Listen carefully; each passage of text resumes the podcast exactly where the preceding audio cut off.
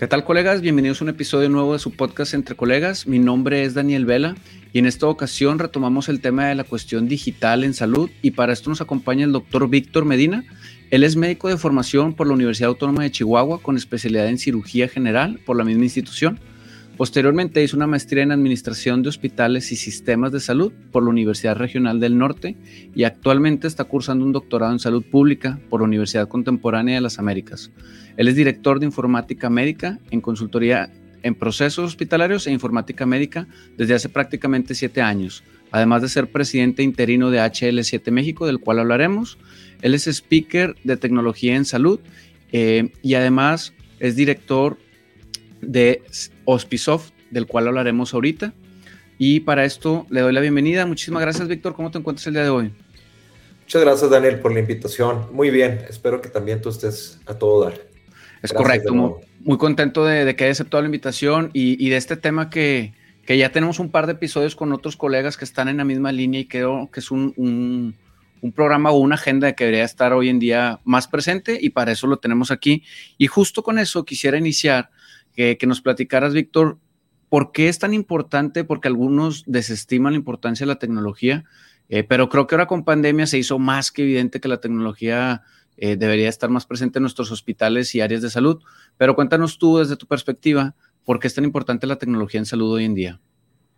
Bueno, la, importancia de la tecnología en salud ya tiene un buen rato. Ha, habido muchos esfuerzos desde muchas organizaciones particulares, países, en, catapultar toda la tecnología usada en, la salud, desde la información en salud hasta los dispositivos biomédicos, etcétera. Entonces, e, estos esfuerzos que se han hecho se derivan de que ha habido un, gran, una gran explosión de producción de información a diferentes niveles y en diferentes medios eh, que se rescatan de la salud. actualmente, espero que, que, se entienda este concepto, andamos hablando de hasta dos y medio zettabytes de información en salud en el mundo. Esto es un demonial de información, es mucha información que costaría mucho, mucho esfuerzo para una persona o para una organización tener acceso a esta información. ¿Cuál es el medio? El medio son las tecnologías digitales para poder registrar, producir, almacenar, eh, explotar y usar secundariamente la información en la salud. Eh, aparte de esto, ha, habido también un, gran avance en el uso de dispositivos móviles que pueden hacer monitoreo de funciones vitales y de algunos otros aspectos a, los pacientes o a las personas en sus casas, fuera de los hospitales, fuera del consultorio. La comunicación con el médico y con las instituciones también es muchísimo más sencillo debido a que están todos los medios de redes sociales, el teléfono celular que ya no nos abandona, etcétera. Por otro lado, si tú tomas en cuenta toda esta explosión de información y los medios a través de los cuales puedes acceder a ella, pues te da un, plus muy importante. Y ese plus es el uso de esta información para la toma de decisiones, tanto desde el punto de vista de salud pública como desde el punto de vista también de, personal y para la toma de decisiones en tu consultorio, en tu hospital privado, etcétera. Si podemos acceder a esta información, la explotamos de manera adecuada y la usamos en el momento que se requiere, pues imagínate cuáles, cuáles son los beneficios que podría tener para, para, para, todo el, para todas las plataformas de salud, sean públicas, privadas, personales, organizacionales, etc. Un, un apunte aquí muy interesante sobre el uso de la información es el, el desarrollo de sistemas que están incluidos en alguna plataforma de sistemas de soporte de decisiones clínicas. Ah, imagínate que, tú como médico estás atendiendo a tu paciente y estás usando el registro en una plataforma de expediente clínico electrónico y cuando tú introduces todos los datos demográficos, sociales, vitales de la historia clínica del paciente y luego intentas tomar una decisión con respecto al diagnóstico, a los fármacos, etcétera, el sistema capta toda la información que requieres, la procesa y luego te manda una alerta y te dice, cuidado doctor, este paciente tiene esta alergia, cuidado doctor, no tenemos este medicamento, cuidado, estás usando dos medicamentos que tienen interacción, etcétera, ¿no? Entonces, en el punto de atención es poder usar la información para tomar decisiones. En el punto fuera de la atención es tomar decisiones organizacionales y de salud pública que pueden redundar en beneficios para toda la población. Yo creo que eso sería lo más importante así de entrada. Muchos creen que, que, por ejemplo, voy a hablar por colegas que tienen su propio consultorio que dicen, no, pues es que yo hago todo manual, las historias clínicas y demás, este, recetas, pero pues yo soy promotor de, de, incursionar o de incluir más bien la tecnología desde el consultorio personal, porque al final de cuentas te va a ayudar a saber el registro de cuántas, cuántas veces viene, por ejemplo, un paciente, no sé, al mes o al año, cuántos medicamentos ya les has dado. Si comparas el consultorio con algún otro colega, por ejemplo, estos consultorios eh, de medicina general y lo ve el de la tarde o el de la mañana o el del fin de semana, pues tranquilamente puedes saber, oye, pues le dejó esto, a lo mejor estas dosis, no tienes que andarle hablando, te da el seguimiento del paciente y además, como bien dices tú, o sea, al final de cuentas, al final del mes puedes decir, a ver, ¿quién fue el paciente que más vino? ¿Cuál fue el medicamento que más se recetó? Y esto se puede traducir en ahorro de medicina, en inventarios, en, en requisiciones, cuestiones que a lo mejor uno como médico cree que la administración no es, pero yo he visto muchos dueños de consultorios particulares personales que se vuelven locos, ¿no? Con el tema de cuánto material tengo que comprar, cuántos medicamentos, por qué ahora se movió tanto esto, por qué ahora se movió tanto el otro. Y si uno aprende un poquito y luego llega el, no sé, el final del año y dices, oye, pues vamos a ver por gráfica de barras, diagnósticos, este, medicamentos, insumos, procedimientos, ya sabes que para el año que viene pues tienes que irte preparando con un colchón. Entonces, en cuestión personal creo que tiene una, una aplicación muy buena que te puede ahorrar muchísimo tiempo y no se digan hospitales. Ahorita que mencionas eso, eh, yo estoy rotando por el Hospital de Saltillo, que es de los eh, hospitales más tecnológicos, al menos en el norte del país.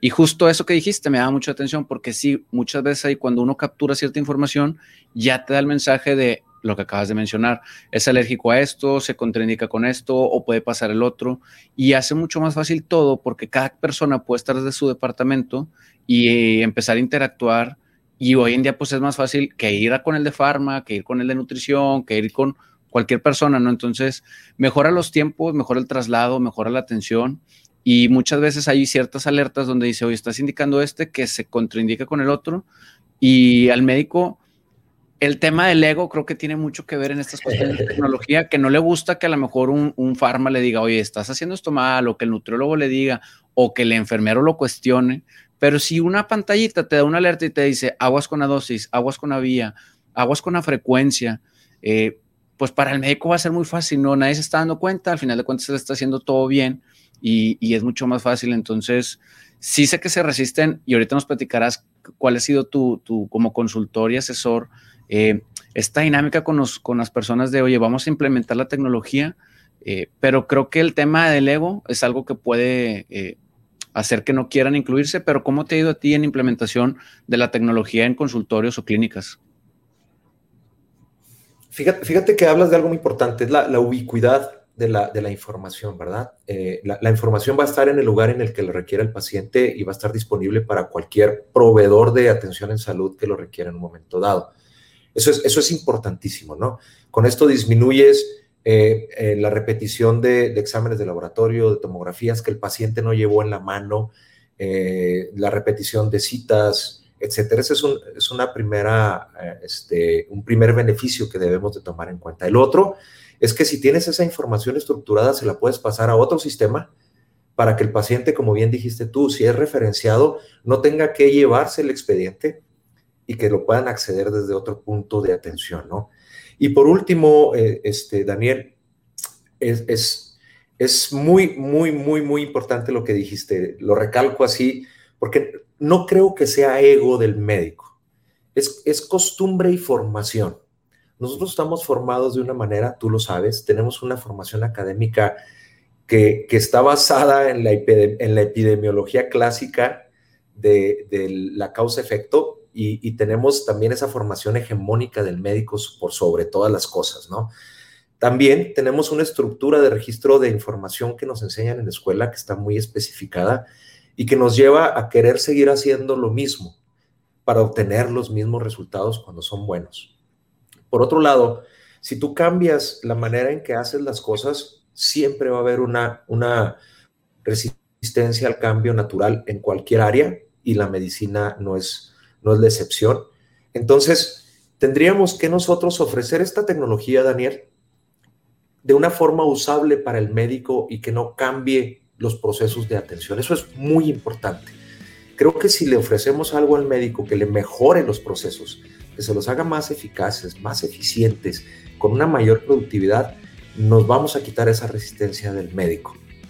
Eh, es importante recordar que, como bien decías tú, no, yo prefiero llevarlo en, una hojita como un texto, pero luego viene la explotación de esos datos, como también muy bien lo, recalcaste. ¿Cómo, ¿Cómo puedo extraer esa información? Y una de las cosas que, resisten al médico es el uso de, formatos estructurados de registro.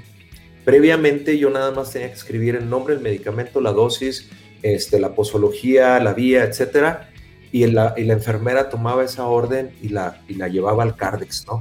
Ahora yo tengo que colocar y buscar en un catálogo el medicamento buscar en un catálogo la dosis, buscar en un catálogo la presentación, buscar en un catálogo la vía, buscar en un catálogo el tiempo, buscar en un catálogo. Entonces, eso te quita tiempo. ¿sí? Cuando encontremos la manera que ya se están, están en proceso y están en desarrollo, la manera en que el médico pueda volver a escribir lo mismo que escribía siempre con una máquina de escribir, que la máquina lo entienda, lo codifique y luego lo traduzca al lenguaje que se requiere para poder hacer todos los procesos automatizados, vamos a, vamos a encontrar el Edén para que se haga la sinergia entre la medicina, entre el profesional de salud y los, y los registros electrónicos en salud, que es donde tenemos el problema mayor. A veces le echamos la culpa al, a la capa 8, ¿no? Al humano, pero no necesariamente es así. Tenemos que ofrecer herramientas que permitan, que sean amigables, que sean intuitivas y que permitan seguir haciendo las cosas de la misma manera, pero más eficientemente. Esa ese sería la, la, respuesta a tu pregunta, Daniel. Y, y, para ahondar un poquito más en el tema, cuando una empresa decide pues iniciar con este cambio tecnológico o incursionar ciertas herramientas como las que hemos hablado, eh, ¿cómo lo toman? ¿Cómo lo toma el personal? No, no, el que lo dirige, porque al final de cuentas el director da el paso, ¿no? Pero en la implementación, ¿cuáles son como los retos que se ven? Sí, definitivamente es, el acopio de información, Daniel. Para que un sistema funcione tiene que tener información previa de, los hospitales o de las organizaciones. Y cuando tú le, le, pides a la gente de un hospital que te haga más trabajo del que ya tiene para poder implementar una herramienta en la que probablemente no crea, pues imagínate el, impacto, ¿no? Ese es, ese es, uno. En segundo lugar, este, el, el personal tiene ciertas características y, desde el punto de vista del implementador, tienes que llevar a cabo ciertas cosas antes de decidir implementar un sistema y también desde el punto de vista de la organización. Aquí te hablaría de, más de, la, de, los hallazgos negativos de lo que tendríamos que hacer antes de, decidir implementar. Entonces, primero, hay, hay, ciertos puntos establecidos por organizaciones que manejan esto a nivel nacional, internacional, etcétera, eh, en, los que tienes que llevar a cabo ciertas indagaciones, ¿no? Primero, ¿qué tan madura es la organización para recibir tecnología? Esto quiere decir, tengo la infraestructura necesaria hospitalaria, tengo por dónde entren los cables, tengo conectividad, tengo personal capacitado, tengo personal de TI que me va a dar soporte, tengo la visión de la organización establecida a todos los niveles de que tenemos que hacerlo y de que va a ser algún beneficio. Y finalmente, los dineros, ¿no? Como le dice la gente acá en el norte. Hay con qué implementar y hay con qué mantener la herramienta después de la implementación. Ese es, ese es el primer paso. y mira que hablé de muchas cosas en un solo punto. Segundo, está la información estandarizada. Hay una gobernanza de datos al interior de la, de la, de la organización. O, hay reportes para todo mundo desde todas partes que se quedan en el cajón, como tú bien lo has de haber visto en algún lado, que el reporte de enfermería, el reporte de quirófano, el reporte de terapia, y todos esos reportes se van a, un lugar o a varios donde se quedan en una carpeta y no se utilizan. Y luego esa información está a la vista de que alguien vaya, la vea en el momento en que quiera o que nadie la use. Entonces, si estableces una estructura de, gestión de la información dentro de tu empresa, la adopción de una herramienta informática va a ser mejor. Tres, procesos. estandarización de procesos. Y ese es uno de los de las patitas de palo que tenemos en salud, ¿verdad? Cuando alguien dice, vamos a, mapear los procesos y a documentarlos, todo el mundo dice, otra vez con esas tonterías, ¿no?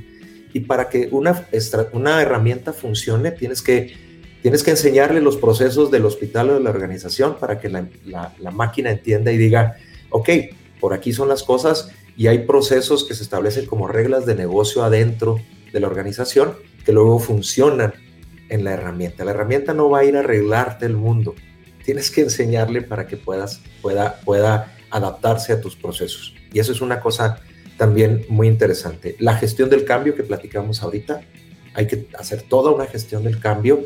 Tú trabajas en calidad, tú sabes la dificultad que se tiene para, para establecer un, un programa, una estrategia de gestión de la calidad. Es lo mismo con una herramienta electrónica.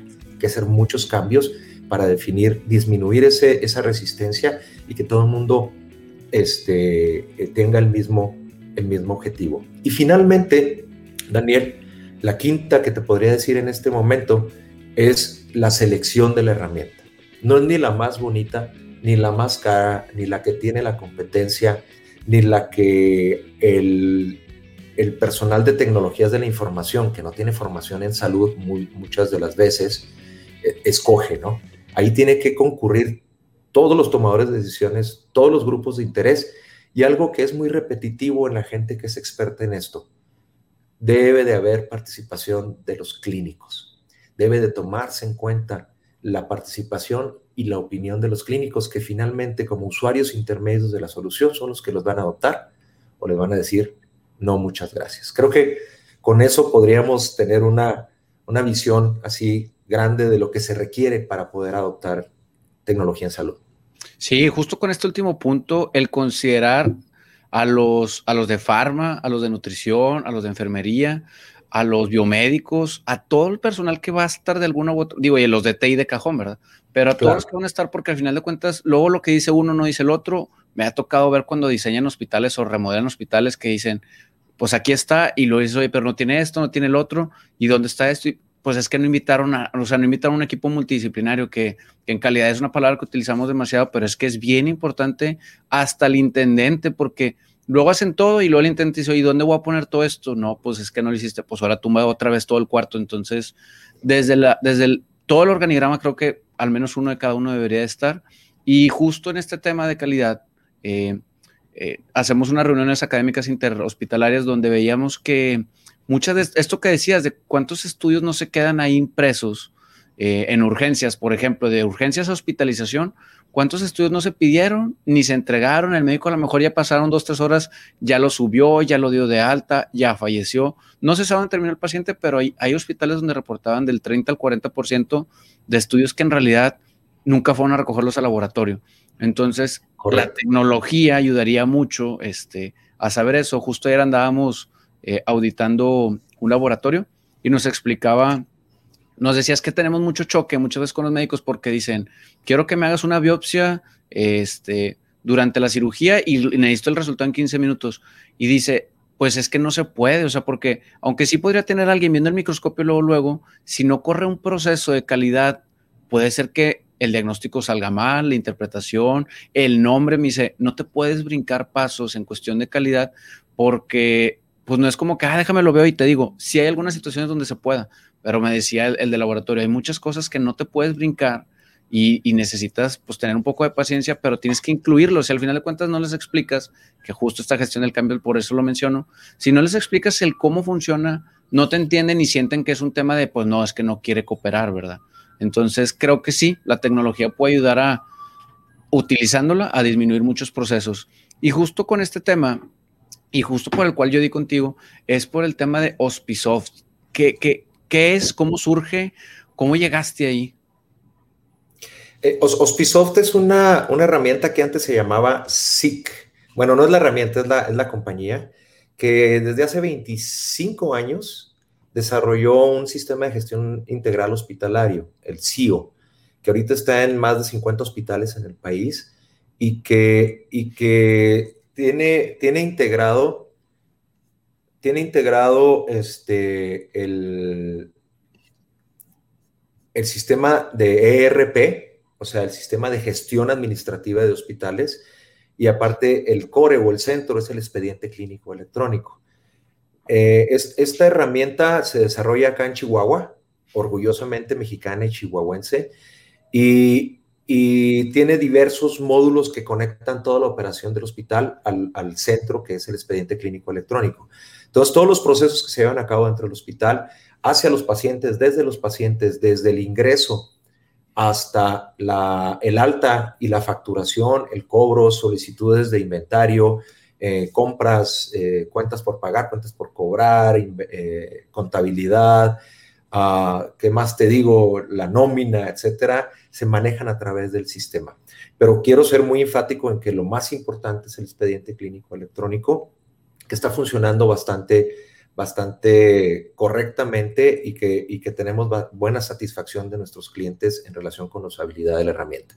Actualmente la estamos migrando a una plataforma más, más abierta para poder cumplir con las necesidades de interoperabilidad que tenemos y conexiones con otras, con otras herramientas que pudieran usarse a través de la nuestra.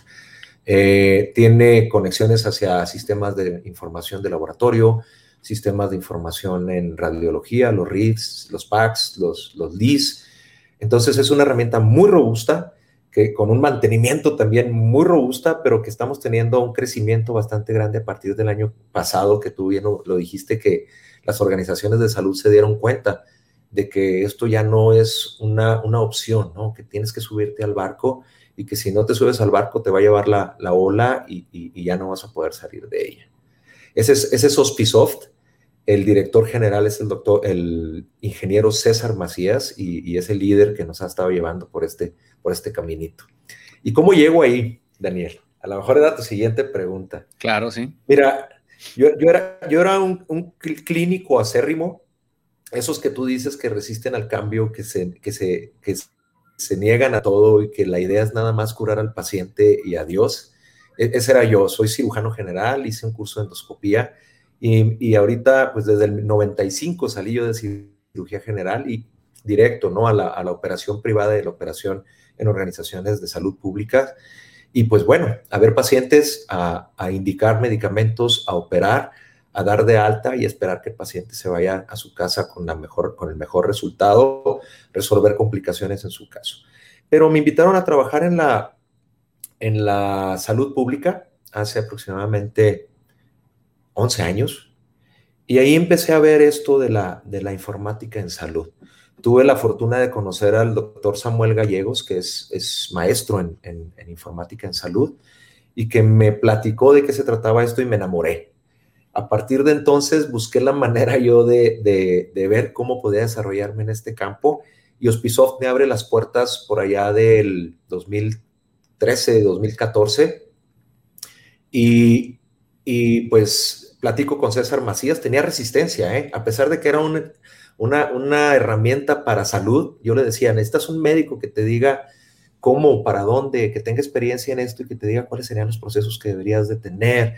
Se resistió un poquito y al final de cuentas me contrató y empezamos a trabajar juntos. Mi papel ahí en Hospisoft como médico y como pues alguien formado ya en informática en salud es consultar y auditar el expediente clínico electrónico desde sus procesos, su normativa, su usabilidad, el, desarrollo de innovaciones para mejorar la, manera en que, en que se conecta el médico o el usuario con, con, la herramienta. Y tenemos algunos proyectos, como te decía, la migración a una plataforma más interoperable, la conexión con otras herramientas de telemedicina, de receta digital conoces al doctor Luis Espinosa, estamos conectados y estamos empezando a interfazar nuestras soluciones porque nos parece una excelente iniciativa.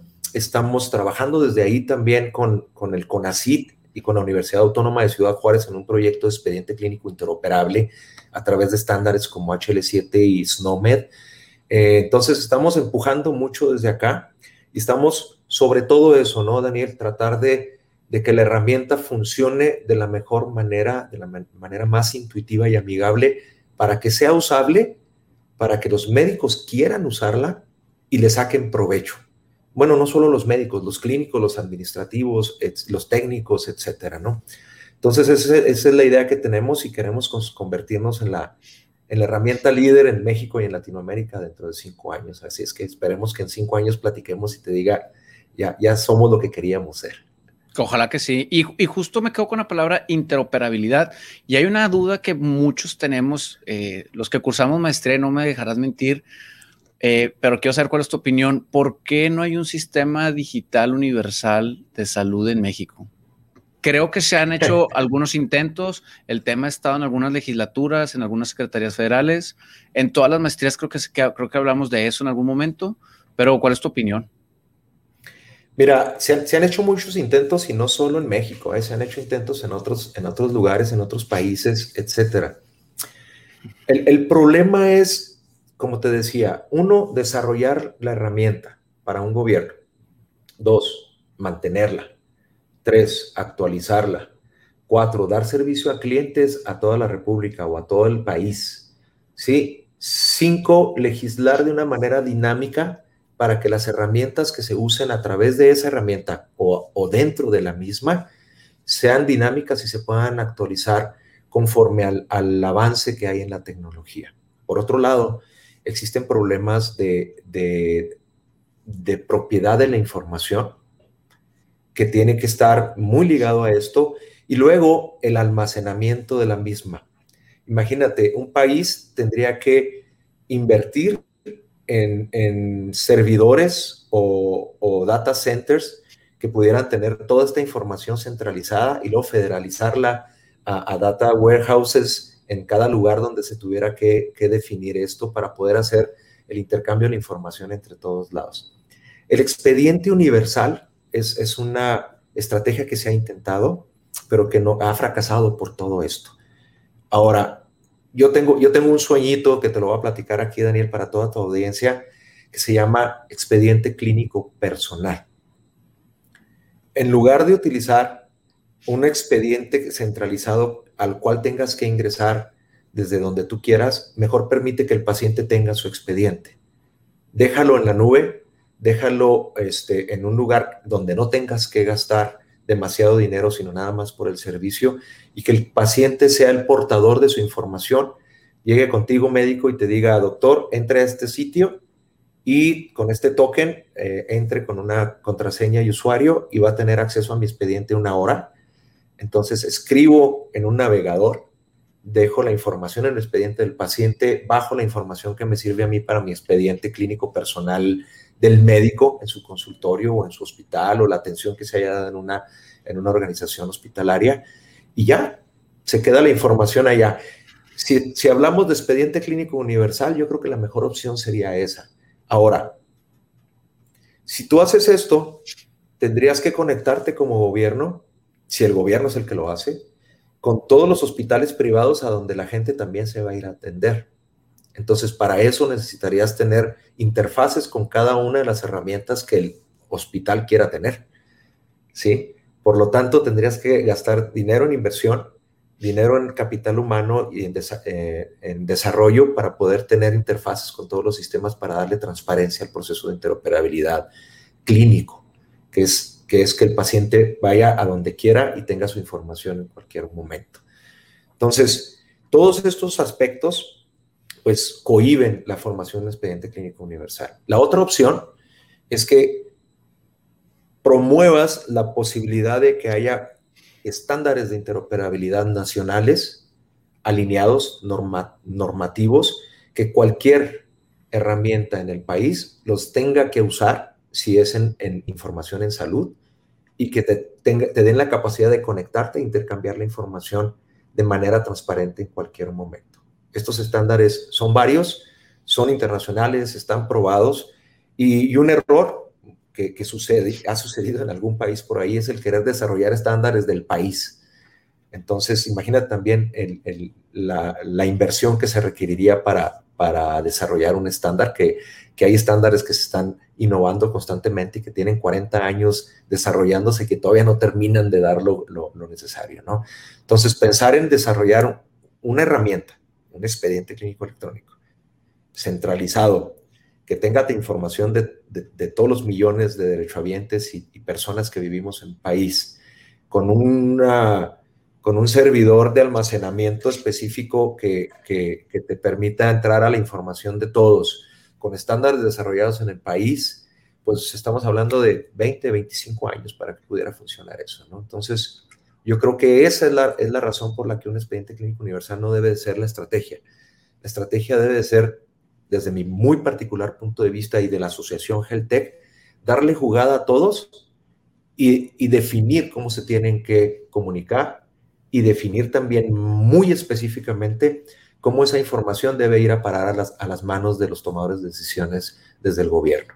Yo creo que ese, es, ese es, sería el, objetivo del gobierno, dame, poder acceder a la información y eso se logra a través de estándares de interoperabilidad y se logra a través de sistemas abiertos que te permitan llevar la información de un lado a otro y tenerla disponible para el momento en que la necesites. Y ahí nadie tendría datos diferentes de nadie, todos tendríamos la misma información.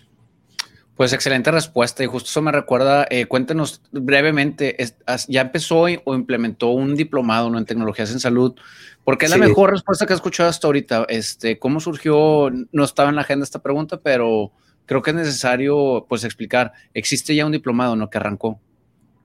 Sí, fíjate que uno de mis objetivos eh, cuando empecé con esto y cuando me di cuenta de la necesidad es, cerrar esa brecha entre la informática y los clínicos y la salud. Los, los médicos no nos comunicamos, hay, un adagio por ahí que tú conoces bien, médicos se, se, comunica solo con médicos. Entonces, cuando le pones enfrente a un, tecnológico, a, a una persona que usa nada más lenguajes tecnológicos y el otro usa el lenguaje técnico médico, pues no se comunican uno porque no conocen la terminología del otro y otro porque no les interesa. Y, es muy, muy loable, muy importante porque no, no, tengo que andarme yo comunicando con alguien que no me entiende. Entonces, si, si capacitamos al personal de tecnologías de la información en aspectos de salud, si trabaja en salud, para que pueda entender al médico terminologías, este, eh, de, qué se trata un expediente clínico electrónico, por qué se llama historia clínica, qué debe de tener, cómo puedes interoperar, qué es gestión del cambio, cómo le ayudamos al médico a adoptar estas herramientas. Y luego al médico le decimos, mira, también hay un lenguaje que, que se maneja de forma lógica con unos y ceros, que se lea así, y que para que tú te puedas comunicar en ese lenguaje necesitamos codificar. Así como codificamos esto para que nos entienda el otro médico, Así las máquinas también tienen que entenderlo y te puedes comunicar de esta manera. Enseñarle qué son los procesos, los procedimientos, por qué es necesario estandarizar la información, por qué a veces tenemos que llenar catálogos en lugar de permitirme escribir a mano. ¿Qué significa esto? ¿Qué beneficios va a tener para la salud pública y para tus pacientes? Si empezamos a juntar estas dos personalidades, la comunicación va a ser más sencilla y en un momento dado la adopción de las herramientas va a ser mucho más fácil y más transparente para ambos. Por eso, este, emulando eh, algunos, algunos cursos que están en línea, que yo he tomado, que están en, en, plataformas de estas que ofrecen este, formación continua, etcétera, construimos un diplomado y lo ofrecimos a diferentes universidades en donde hablamos de todo esto que hemos platicado, desde historia, desde cómo se comporta la informática médica en diferentes disciplinas de la salud o relacionadas con la salud, qué es un expediente clínico electrónico, de qué se tratan los sistemas de soporte de decisiones, qué significa interoperabilidad, cómo hay que hacerle o qué hay actualmente de innovación en inteligencia artificial, en dispositivos móviles, en, en monitorización remota, eh, etcétera, ¿no? Hay, muchos tópicos que manejamos ahí, las, los cinco puntos que te di para la adopción de la tecnología en salud. Y tuvimos éxito a través de la Universidad Regional del Norte. Hicimos el primer intento como piloto en la Universidad Autónoma de Chihuahua, que ahorita está un poquito paradito, y tuvimos algunos alumnos muy interesante. Y actualmente estamos manejando este diplomado en la Universidad Regional del Norte. Tenemos, empezamos el curso hace un mes. Tenemos 15 este, estudiantes de diferentes lugares de Chihuahua, del Distrito Federal, de Celaya, de Monterrey, y, estamos teniendo unas discusiones muy interesantes porque hay clínicos y hay, y hay informáticos. Entonces ahí empieza la discusión, se pelean, se hacen amigos, platican lo mismo, platican diferente y vamos avanzando muy padre. Y vamos a tratar de hacerlo a través de, otras de otras universidades o continuar este en la URN. Y hay interés en, algún otro país latinoamericano en llevar este curso para ofrecerlo a través de una plataforma más internacional. Por otro lado, Daniel, la Asociación HealthTech México está ofertando a las asociaciones médicas una, una capacitación continua a través de, webinars que se ofrecen los, cada 15 días, los lunes. Este, luego te paso la información para que las, creo que es, creo que es una asociación de médicos generales nacional la que está actualmente más inmiscuida en esto, pero le estamos dando a través de los expertos que están en la Asociación Geltec en diferentes aspectos, eh, mini cursos o webinars para que vayan entendiendo y que vayan hablando el mismo idioma que queremos hablar todos en esto en informática en salud. ¿Que el primero fue el doctor Luis Espinoso o, me equivoco? ¿Es el mismo? Sí, anda por ahí, por ahí. Luis anda haciendo también esfuerzos a través de otras, de otras herramientas. Esperemos que un día podamos conjuntar todo esto a nivel nacional y poder ofrecer una, si no un diplomado, buscar la manera de que haya una maestría para que la gente salga a, donde se necesita. ¿Dónde se necesita, Daniel? Hay una figura en otros países que se llama CMIO, ¿sí? Se llama Chief Medical Information Officer, que va a la par del CIO, que es el Chief eh, Information Officer, y trabajan en conjunto dentro de las organizaciones de salud, uno desde la parte tecnológica y el otro desde la parte clínica, con conocimientos de los dos para poder acelerar la adopción, la implementación, inmiscuirse en esto, buscar a los campeones que ayudan para implementar y adoptar. Entonces, imagínate que tú tuvieras en, en tu hospital una figura así, un médico informático que estuviera tomando las decisiones de información, de redes, de procesos, de estandarización de catálogos, etcétera, eh, de, de, minado la información, de gobierno de datos, junto con un informático, junto con calidad y junto con administración, otro, gallo nos cantaría. Pero todavía nos falta para que las organizaciones quieran pagar un personaje como esos dentro de, dentro de su administración. Sí, porque de inicio se forman, bueno, la, universidad que yo conozco es una universidad donde tú tomaste cursos en Estados Unidos que forma al médico informático que puede ser desde uno hasta tres años, dependiendo del, de, qué tanto te quieras sumergir, pero creo que pues al final de cuentas va para allá, poco a poco alguien se va y luego regresa y y se, y se irá llenando de médicos informáticos que son términos para muchos que, que creen que no existen, pero, pero ahí andan. Y, justo el último tema que me gustaría hablar es este que ya mencionabas, HealthTech México. Eh, ¿Qué es? ¿Cómo surge? Sí, HealthTech nace hace un año, exactamente hace un año en septiembre, con una iniciativa de algunas, de algunas empresas mexicanas desarrolladoras de, sistemas, vendedoras de sistemas de diferente tipo, en el ámbito de la salud. Eh, el, líder de esta, de esta estrategia o de este esfuerzo es Jesús Hernández Camacho y nos junta algunas de las personas que conocen el país para empezar a platicar. Eh, afortunadamente, Daniel, hubo mucha respuesta de, diferentes empresas y organizaciones académicas, este, privadas, de, diversa índole, que, se acercaron y formamos esta asociación, la Asociación HealthTech México, que tiene como objetivo lo mismo que te he estado platicando, que la salud digital le llegue a la población, que se haga con, con objetivos muy específicos, que se busquen resultados reales y que participemos desde todos los puntos de vista desde, desde el gubernamental, desde el privado, desde las organizaciones no, no lucrativas como lo es HealthTech México y podamos trabajar en conjunto para que llevemos al país a que tengamos una, una estrategia de salud digital que sea congruente con lo que viene para dentro de 10 años. Eso es lo importante. Si tomamos en cuenta la, y voy a emular una, una plática que tuvo a, un exsecretario de salud que estuvo en un webinar con nosotros.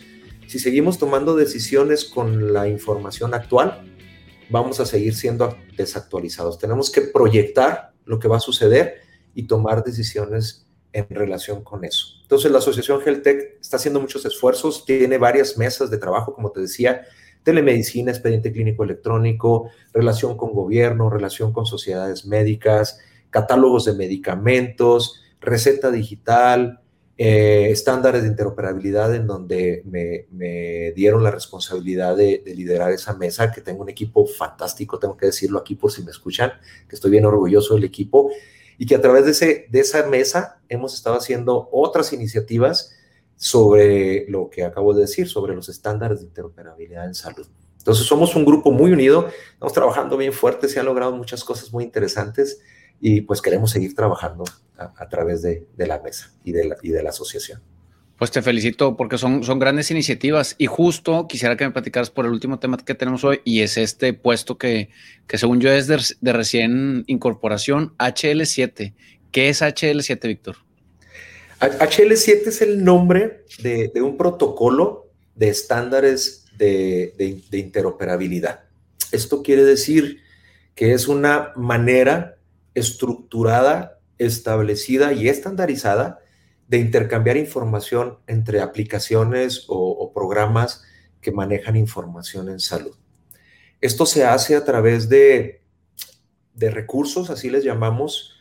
Vamos a, vamos a pensar en documentos estructurados que establecen cómo, cómo se alinea la información, cómo se escribe, cómo se codifica, a través de qué este, lenguajes se van, se van a comunicar, eh, y esto se guarda en, estos recursos, en estos documentos que establecen qué comunicar, qué intercambiar y de qué manera intercambiarlo entre diferentes aplicaciones. Existen varios estándares dentro del protocolo HL7 y, ha, habido una gran evolución desde la versión 2, versión 3, otra cosa que se llama CDA, pero actualmente al cual al que se le está poniendo más importancia y desarrollo es a un estándar que se llama HL7 Fire. Este estándar se desarrolla por las necesidades actuales que platicamos al principio de la charla, Daniel, en relación con la velocidad que tienen los datos, la gran cantidad de datos. Entonces es un recurso de, interoperabilidad rápida en salud, por sus siglas FAST, Health Interoperability Resources, por eso se llama FIRE, le dicen FIRE en, Estados Unidos es FHIR, pero ese es el recurso y el producto que, más está empujando. En, la mesa de interoperabilidad de la, de la Asociación Geltec nos dimos cuenta de que había habido un capítulo HL7 México que sobrevivió hasta el 2012, se hicieron dos esfuerzos y por muchos aspectos se desapareció y teníamos desde el 2012 sin capítulo HL7. Y dijimos, bueno, lo necesitamos, iniciamos las, indagaciones y luego platicamos con los líderes de HL7 Internacional, hicimos el acopio de, personas y organizaciones que estuvieran interesadas y, fueran adherentes al, probable capítulo. Tuvimos una excelente respuesta, gestionamos a través de colegas en Argentina, eh, Diego Caminker, de Chile, César. César, siempre se me olvida el, apellido de, César, pero en Chile le mando un saludo si nos escucha, eh, en, Estados Unidos y, nos dieron la entrada, hicimos todos los procesos, César Galindo, todos los procesos y hace dos semanas el Consejo Internacional de, Afiliados nos dio el sí y, no, y ya se formó de nueva cuenta el capítulo HL7 México, del cual ahorita tengo la responsabilidad de ser el, presidente interino y pronto tendremos la, primera reunión para elegir al consejo directivo del capítulo. ¿Para qué sirve? Que sería lo más importante, Daniel. Sirve para que nosotros podamos desarrollar dentro de ese estándar la base de información que se requiere para interoperar en México. ¿A qué me refiero? A que debemos establecer una estructura de datos mínimos que, pudieran ser necesarios para intercambiar información en salud. Es como un censo o como un, sí, como, como una base de información donde viene cómo se va a estructurar el nombre de la persona, cuál es el identificador que se va a utilizar. Si, el, si la persona tiene género, como la tenemos todas, cómo se va a, a inscribir el catálogo y qué partes va a tener Digo género porque es una de las cosas que, en otros países han tenido problemas. ¿Qué le ponemos, no? Eh, tenemos que ser incluyentes. ¿Hasta dónde tenemos que ser incluyentes? ¿Cuántas, cuántos este, variables le vamos a poner a, esta, no? Si le vamos a poner la edad, va a ser edad en años, en meses, en días, este, cómo se va a inscribir. eh, si hay una derechohabiencia, cuántas derechohabiencias podemos tener, cuál es el código que se debe manejar. O sea, es un trabajo técnico bastante, bastante interesante, junto con las guías de implementación del protocolo en México, que es cómo vamos a llevar a cabo todo el resto de los recursos, además de este core, para que se puedan implementar a través de un estándar mexicano, con todas las necesidades que tenemos en México, todas las los obstáculos que pudiéramos tener en México y todas las ayudas que también podamos tener en México, eh, como le decimos acá en informática, ¿no? Tropicalizado a las necesidades de, del país a través del capítulo. Y aquí, Daniel, pues vamos empezando. Todavía no se formaliza la asociación civil que le va a dar pie al capítulo que va a estar incluida en la asociación Geltec, esto para darle sostenibilidad a través de los participantes en la asociación. Y, y, si me lo permites, a través de tu canal, eh, invitar a todas las organizaciones, a todos los grupos interesados, desde los diferentes tipos de organizaciones, tanto públicas como privadas, a que se acerquen a nosotros para que hagan su solicitud de membresía. Les, les juramos que va a ser muy barato porque es una organización sin fines de lucro, pero queremos que toda la gente tenga opinión, que toda la gente nos vierta sus necesidades para tomar y requisitos para tomarlos en cuenta en el desarrollo de estas guías y de esta información básica. Eso es en general el capítulo HL7. Ahí andamos en LinkedIn. Eh, todavía no tenemos el sitio de LinkedIn, pero, pero pueden acercarse al mío, Víctor Medina, y ahí estamos dando mucha información. Ya tenemos algunas organizaciones que ya, dieron el sí y que están haciendo un gran esfuerzo por, por, ayudarnos desde el punto de vista técnico. Tenemos un grupo de trabajo técnico y desde el punto de vista de de solidificación del capítulo a través de la socialización, de la comunicación, la capacitación, la certificación. Y estamos trabajando muy de la mano con otros capítulos latinoamericanos con, una, con un objetivo, ¿sí? De que vayamos todos juntos, de que sea un, HL7 LATAM que tome en cuenta todas las necesidades que como región geográfica históricamente eh, tenemos en común, ¿no? Entonces, esperamos que en algún momento se cumpla este, este sueñito, eh, por lo menos en la informática en salud, y que vayamos todos hacia el, hacia el mismo lugar y nos apoyemos, porque esa es la idea también, colaboremos con otras organizaciones del mismo tipo, internas, externas, para que esto funcione con, con todo, pase la prueba del tiempo y nos permita eh, el sueño de HL7 México, que es un ecosistema de salud digital totalmente interoperable. Pues te felicito, digo, porque la verdad es que ya dar el paso, pues el sueño ya se está empezando a cumplir, nos va, a requerir muchos esfuerzos, como bien lo dices, pero pues te felicito porque es, es un gran paso para, para nuestro país y, ojalá que muchos se sumen a todos los que nos estén escuchando a, colaborar. Eh, y pues bueno, eh, vamos a cerrar el tema de la tecnología y quiero, quiero cerrar con una pregunta que últimamente eh, me gusta saber de los profesionales de la salud. ¿Cuál es tu opinión respecto al tema de vacunación? ¿En pro o en contra? ¿O qué, qué, piensa al respecto?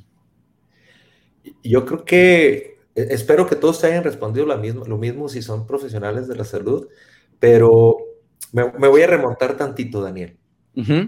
hay, un hito en la salud pública que tú conoces, eh, eh, que, que fue un gran triunfo de la epidemiología clásica, que es la vacunación. Eh, yo creo que, es, una de las cosas que nos tiene aquí como, personas, porque a lo mejor pensando en la epidemiología antes de la vacunación, a lo mejor no estabas tú ahorita conmigo o no estaba yo contigo, debido a la poliomielitis, a la varicela, a la viruela o al sarampión o a la tuberculosis, a lo que tú quieras, ¿no? Entonces, eh, el panorama epidemiológico actual del mundo tiene un paradigma muy importante en la vacunación universal. Por otro lado, México siempre ha sido un líder en esto de la vacunación y, también eso abunda para la salud y el panorama epidemiológico en México. Con eso creo que respondo que soy, estoy totalmente a favor y no solo a favor.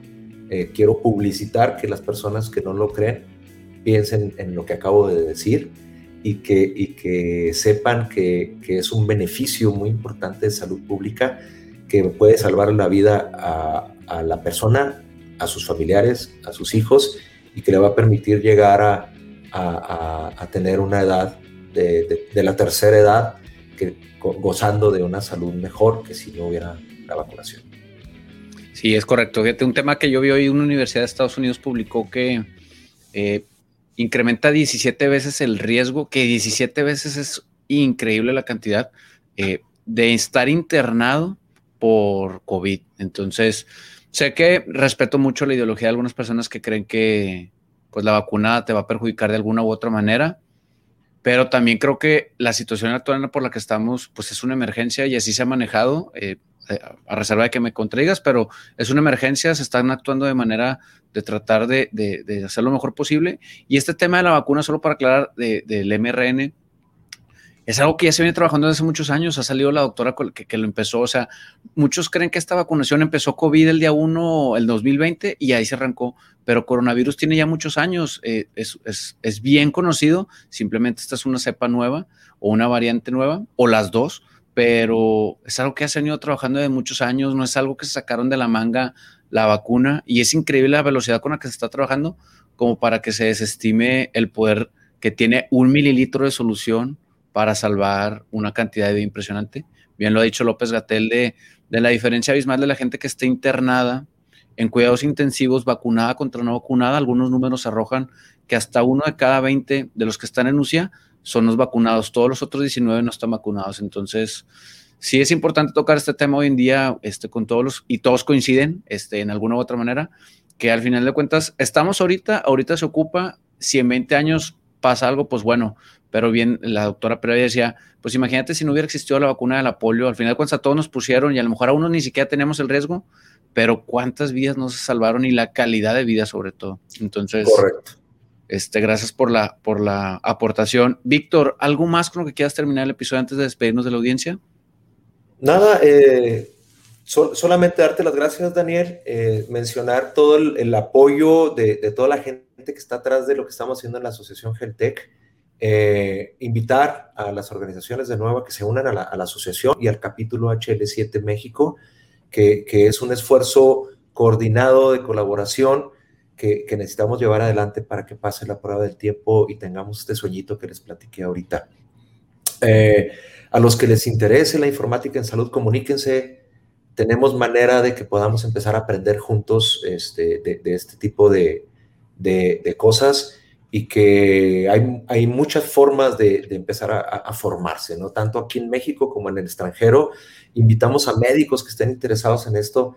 Necesitamos médicos formados en esto para tener una, una buena opinión clínica que se junte con la opinión informática y, tengamos mejores herramientas a diferentes niveles. Eh, un saludo a todos de nuevo y quiero volver a dar las gracias a todo el equipo también de HL7 México actual al equipo de HealthTech por el apoyo y a todas las organizaciones que están participando muy activamente y a ti, Daniel, por darme este espacio. Eh, que agradabilísima la, la, la, plática y espero que seamos escuchados por gente que esté interesada en el tema. Ojalá que sí. Invitarlos, como bien dices, esto es un área de oportunidad que al final de cuentas hay mucho campo laboral y no se diga ahorita los años que vienen. Entonces, pues invitarlos a que de alguna u otra manera se sumen.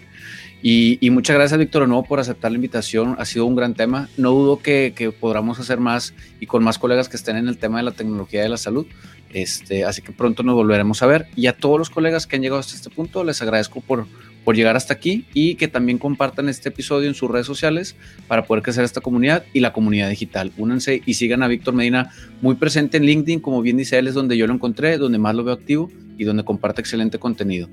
Hemos llegado hasta aquí, nos vemos la próxima semana a seguir viviendo nuestra misión.